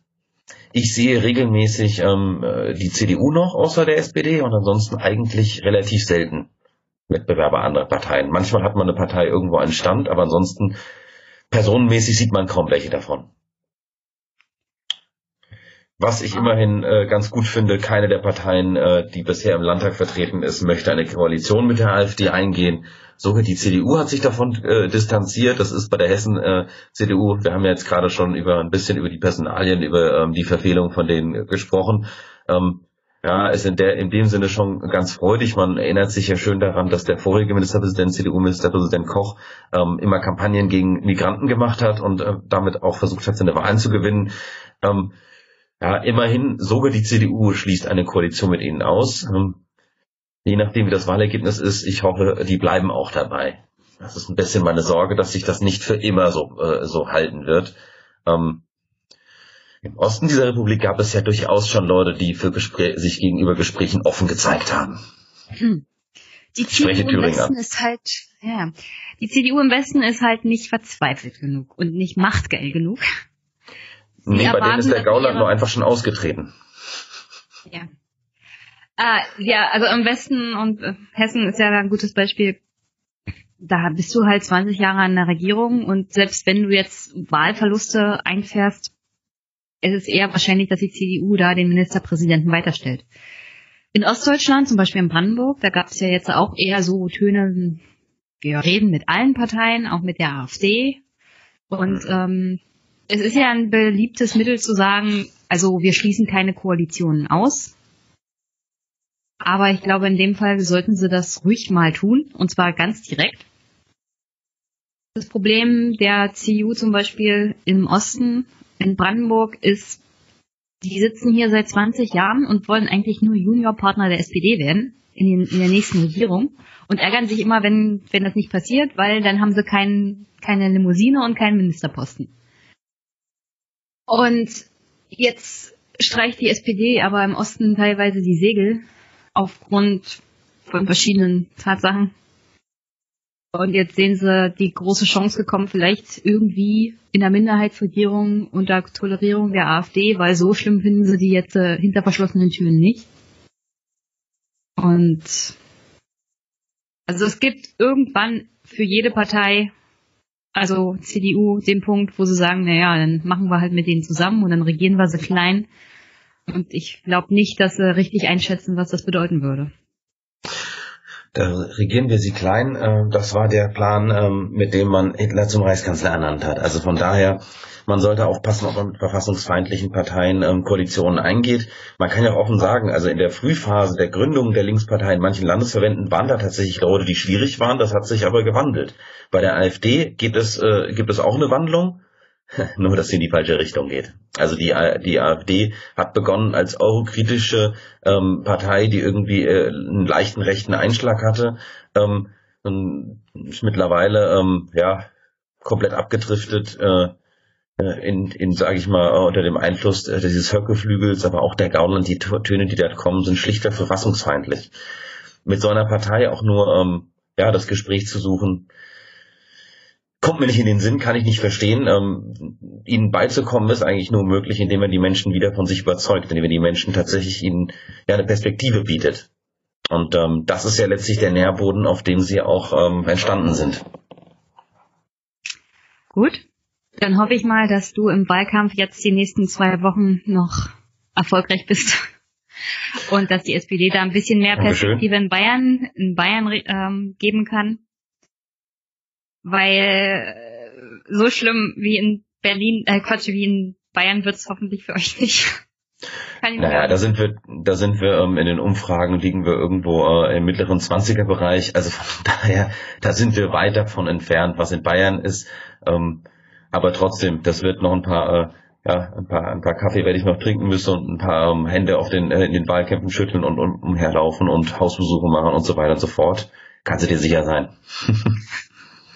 Ja, genau. Keine Stimme verloren gehen. Mhm. Hast du noch was zum Abschluss zu sagen? Nee, an sich nicht. Ich bin selbst noch ein bisschen geschockt von dem, was gerade in Bayern passiert ist. Was nimmt einen mit, gerade wenn man auch drei Jahre ja, mit dabei war bei denen. Und von daher, das muss ich auch erstmal verdauen und Kraft tanken, damit ich morgen wieder loslegen kann. Also ich bringe gerade im alten Griechenland Kultisten um. Das ist sehr motivierend. Jeder braucht irgendwo ein Hobby, mhm, und eine Ablenkung und so, so ein bisschen zocken hilft immer. Ja, cool. Dann wünsche ich dir dabei viel Spaß. Und ja, danke. Bald. Danke für das Gespräch. Ich hoffe, wir sprechen uns vielleicht. Vielleicht hast du ja Lust, in zwei Wochen mal spontan eine Reaktion, wenn dir das Wahlergebnis kommt und wenn du Zeit hast. Ja, gerne. Okay. Und sonst wünsche ich dir einen schönen Abend, Lino. Danke, wünsche ich dir auch. Tschüss. Ciao.